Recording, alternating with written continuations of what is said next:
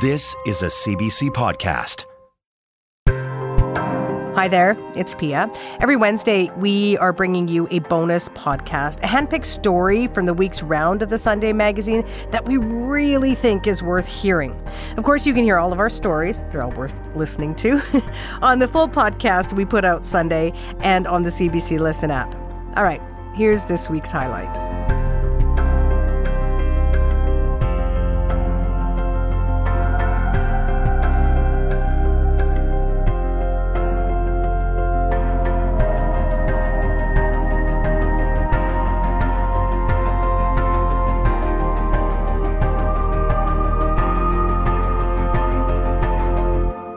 Well, as we close out 2023, we're going to look back on one of the biggest entertainment stories of the year.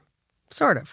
Because this year, the world's biggest entertainment company, Disney, turned 100 years old. Our producer, Pete Mitton, has been working on a story about it. He's here with me now. Hi, Pete. Hi, Piya. Happy almost New Year to you. I think we call this, um, we have a term for it. It's uh, Happy New Year's Eve.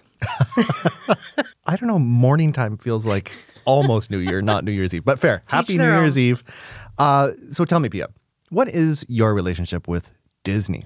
Oof, that seems like a loaded question. Uh, what is my relationship? Listen, I think, um, hmm, you know, it, Disney's ubiquitous. Like everyone has a relationship with Disney, whether you want one or not, right? You're in this relationship whether you want it or not. I guess for me, where my head's sort of going to is, um, it was part of the cultural learnings as a kid of immigrants, right? So my parents came right. over in the late 60s. I was born in the 70s. My sister and I growing up in the prairies with my parents. And Disney was kind of one of these elements that came into our lives, whether it be through Mickey and Minnie or, or whatever movies were on at the time through Disney, that I don't know, felt made us feel quote unquote Canadian, North American, whatever part of a world community. So I'd I'd sort of start there and then I'm kind of trying to fast forward, like now that I have kids. And I hate to admit this, and I, I, I don't know why I should hate this, Pete, but I, I love Disney. I love everything. I love the movies. I love going to Disney World. I, you know, when I'm standing in line, I'm like, oh, I hate standing in line. Um, I, I, I want to be the person who hates it in right. some weird ways. Because maybe I feel gullible to, to love it so much. Like I've been had.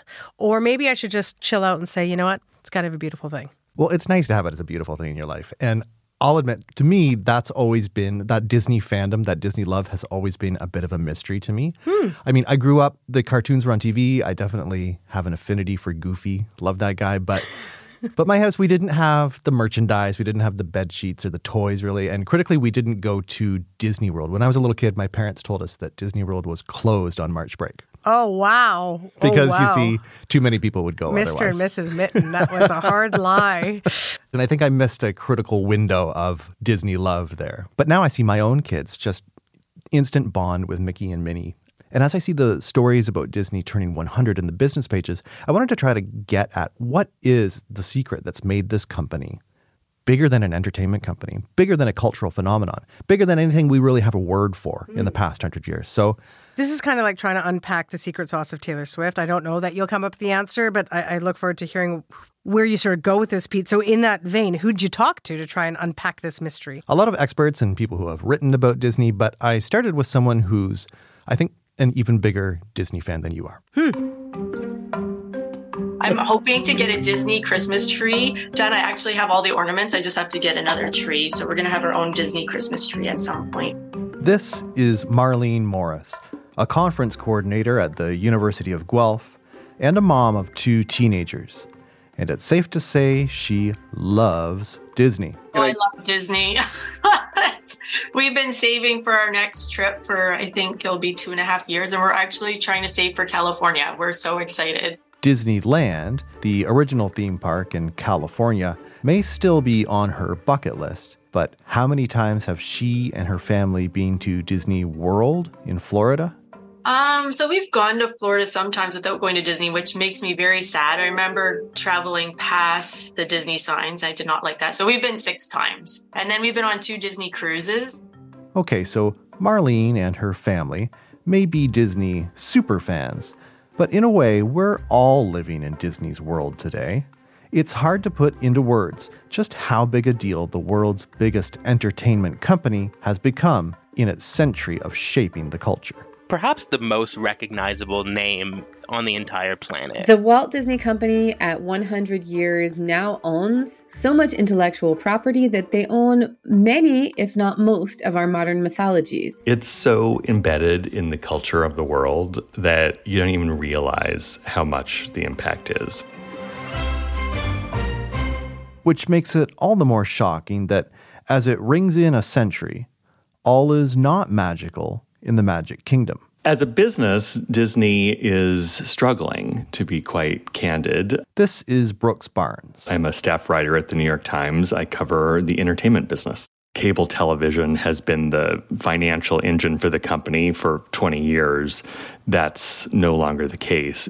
Streaming is the future, but it's still losing money. Its own streaming service, Disney Plus, has been up and running for a few years now, but it hasn't managed to bridge the gap it's struggling to figure out where the future of entertainment is going. Which puts it in the same boat as many other media companies today. But Disney isn't other media companies. It hasn't just won the race to be the biggest, richest company in entertainment. It's won another race, too. That race to dominate the imagination. And that may be the much more interesting question. Forget Disney's corporate share price. As it enters its second century, in a very different world than it was born in in 1923, can it defend the kingdom it's built in the global imagination? To answer that, let's go back to the beginning. Walt Disney himself, it seems weird just to even say his name, the real person, right? Um, but he, he, there was this real focus on how did they do that? As in technological marvels that make you say, How'd they do that? And that begins with the first Mickey Mouse cartoon from 1928. Steamboat Willie didn't just introduce perhaps the world's most recognizable cartoon character, it was the first animation to sync up sound and image.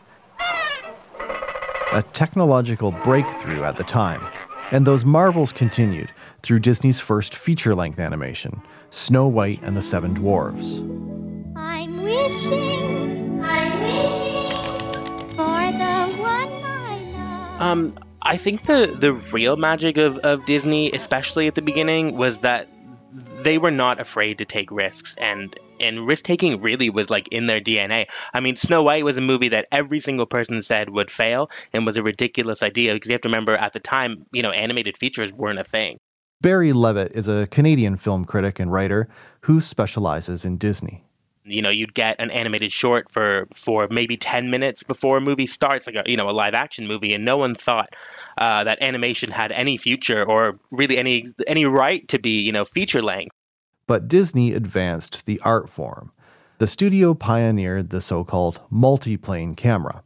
This was another technological breakthrough, one that allowed Disney to film multiple moving layers of artworks, creating that captivating sense of depth in their films. Snow White was really the ultimate risk uh, all the way back in 1937. And when that film came out, obviously, if you adjust for inflation, it's still in like the top 10 all time box office. But Disney's next move was his boldest creating a place in the real world where people could touch what they'd seen on the screen.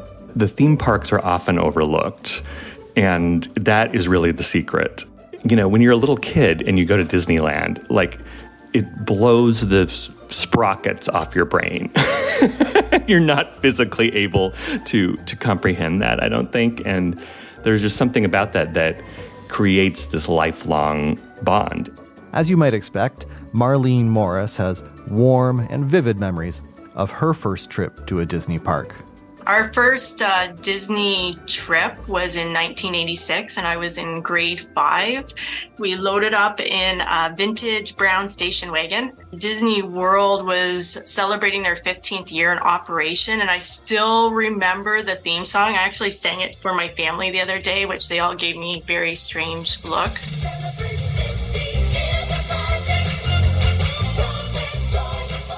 Now, nearly 30 years later, Marlene's still going to Disney World, even with her teenaged kids. And I was watching some of the other families and reminiscing about when my children were that age and having the strollers and and how much work it was. And I have to say, it wasn't quite as exhausting with teenagers. For Brooks Barnes, this is a major part of Disney's secret to longevity.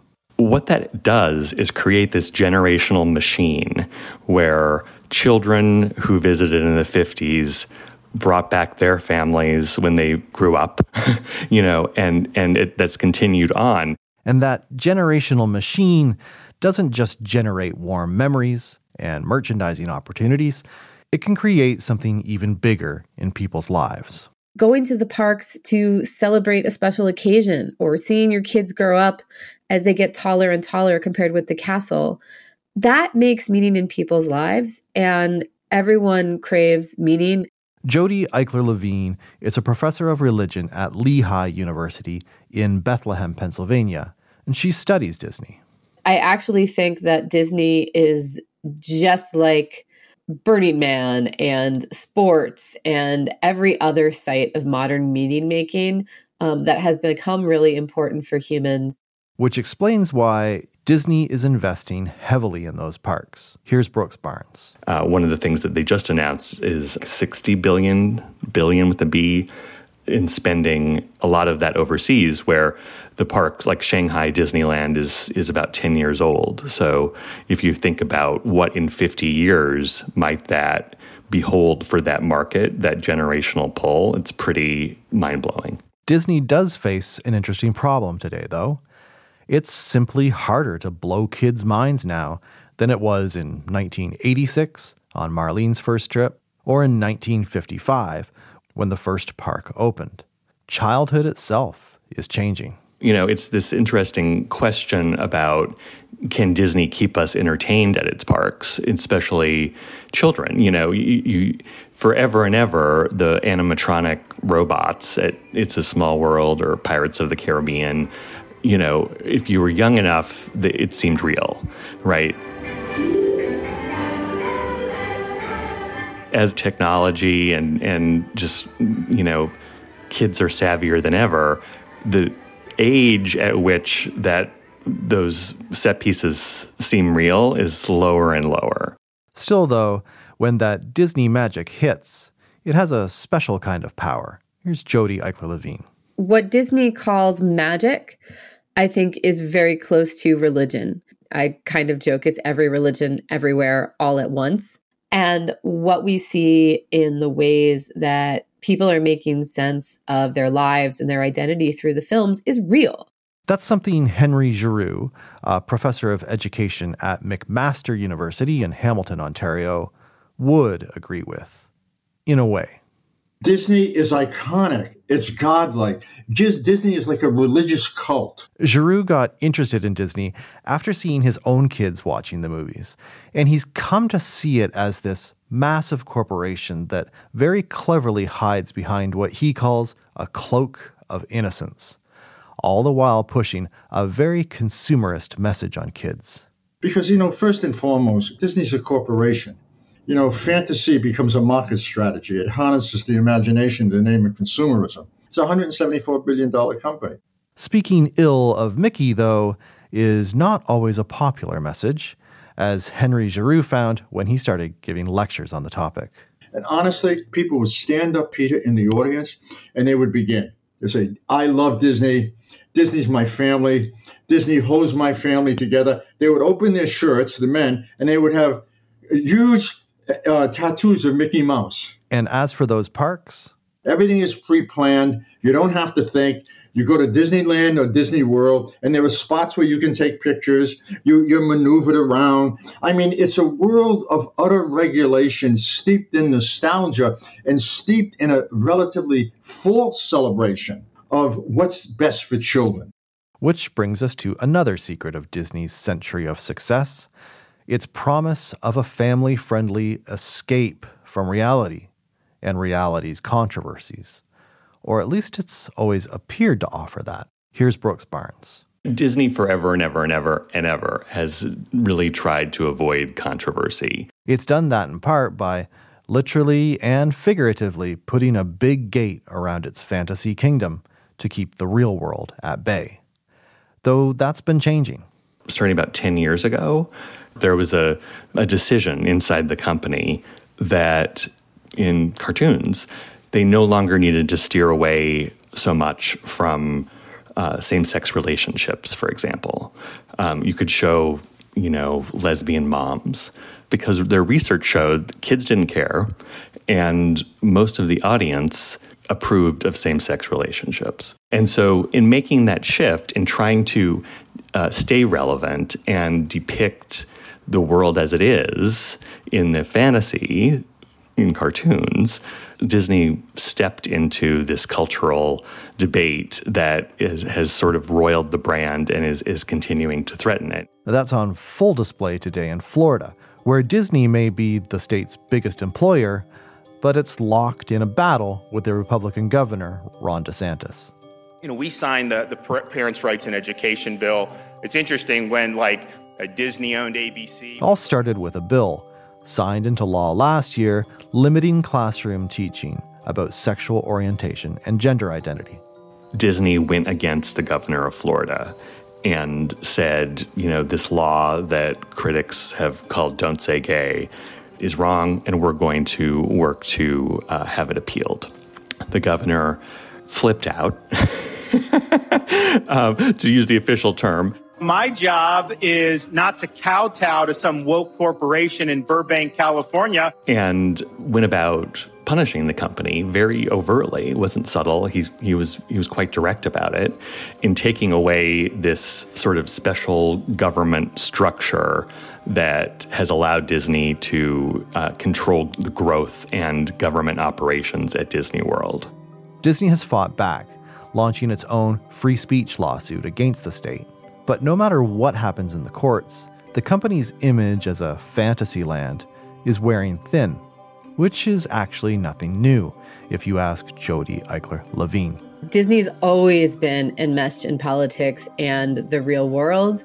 So, for example, going all the way back to the Three Little Pigs uh, cartoon contained an anti Semitic peddler stereotype um, various groups objected. As early as the 1940s, animators went in and redid the scene to change it, right, due to objectives to the stereotype. Disney has curated its own version of the company's history for its 100th anniversary in an exhibition that's traveled across the United States and Canada.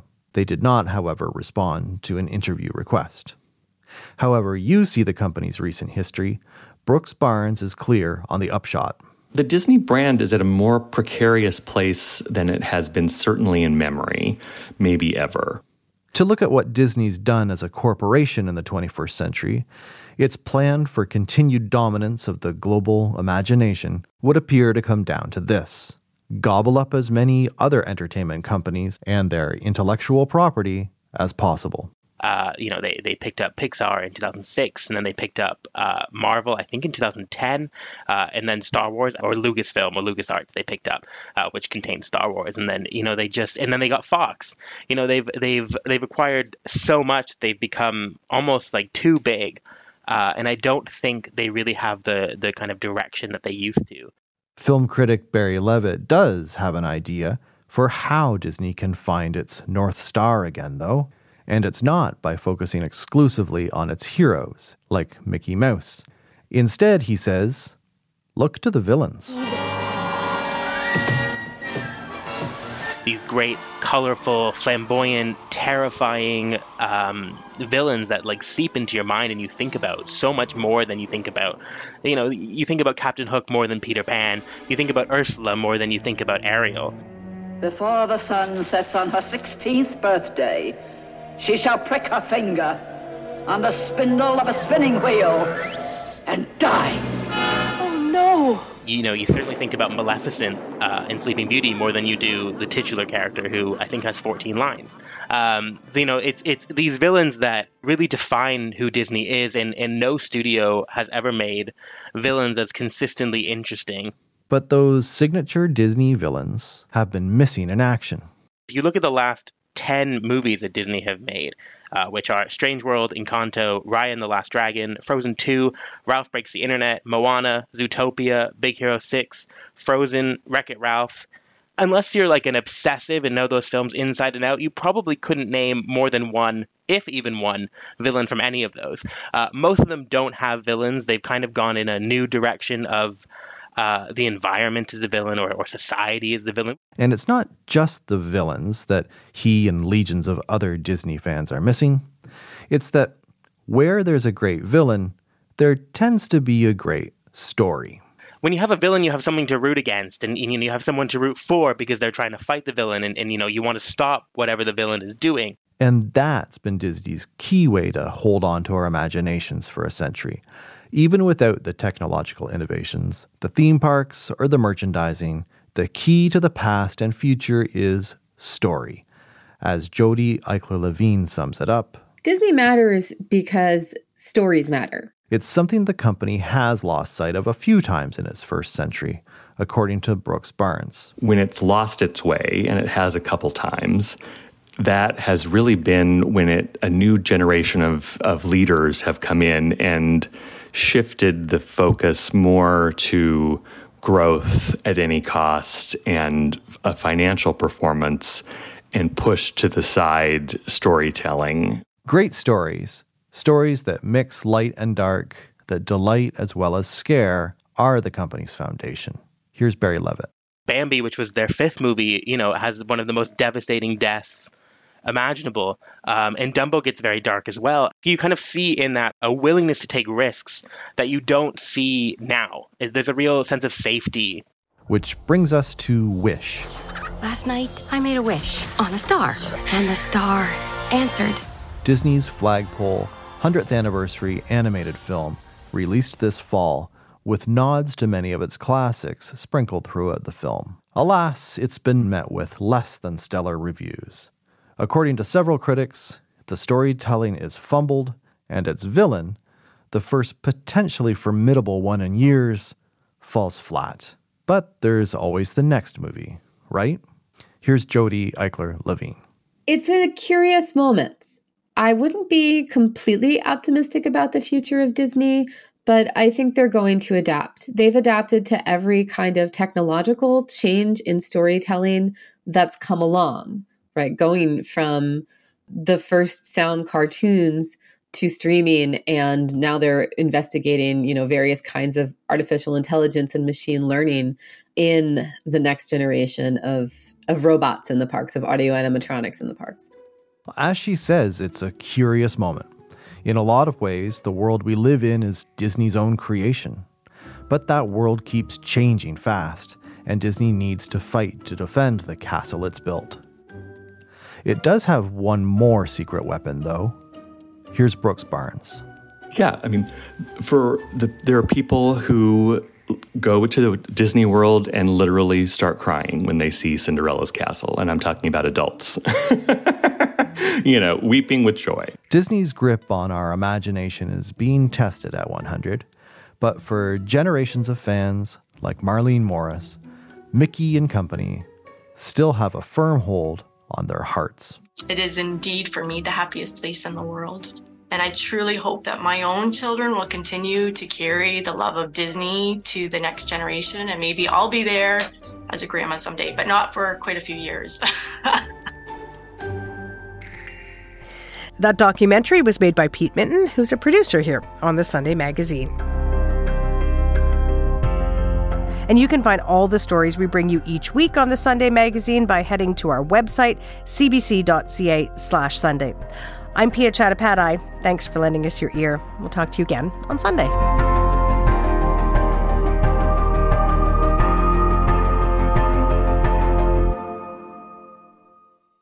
For more CBC podcasts, go to cbc.ca slash podcasts.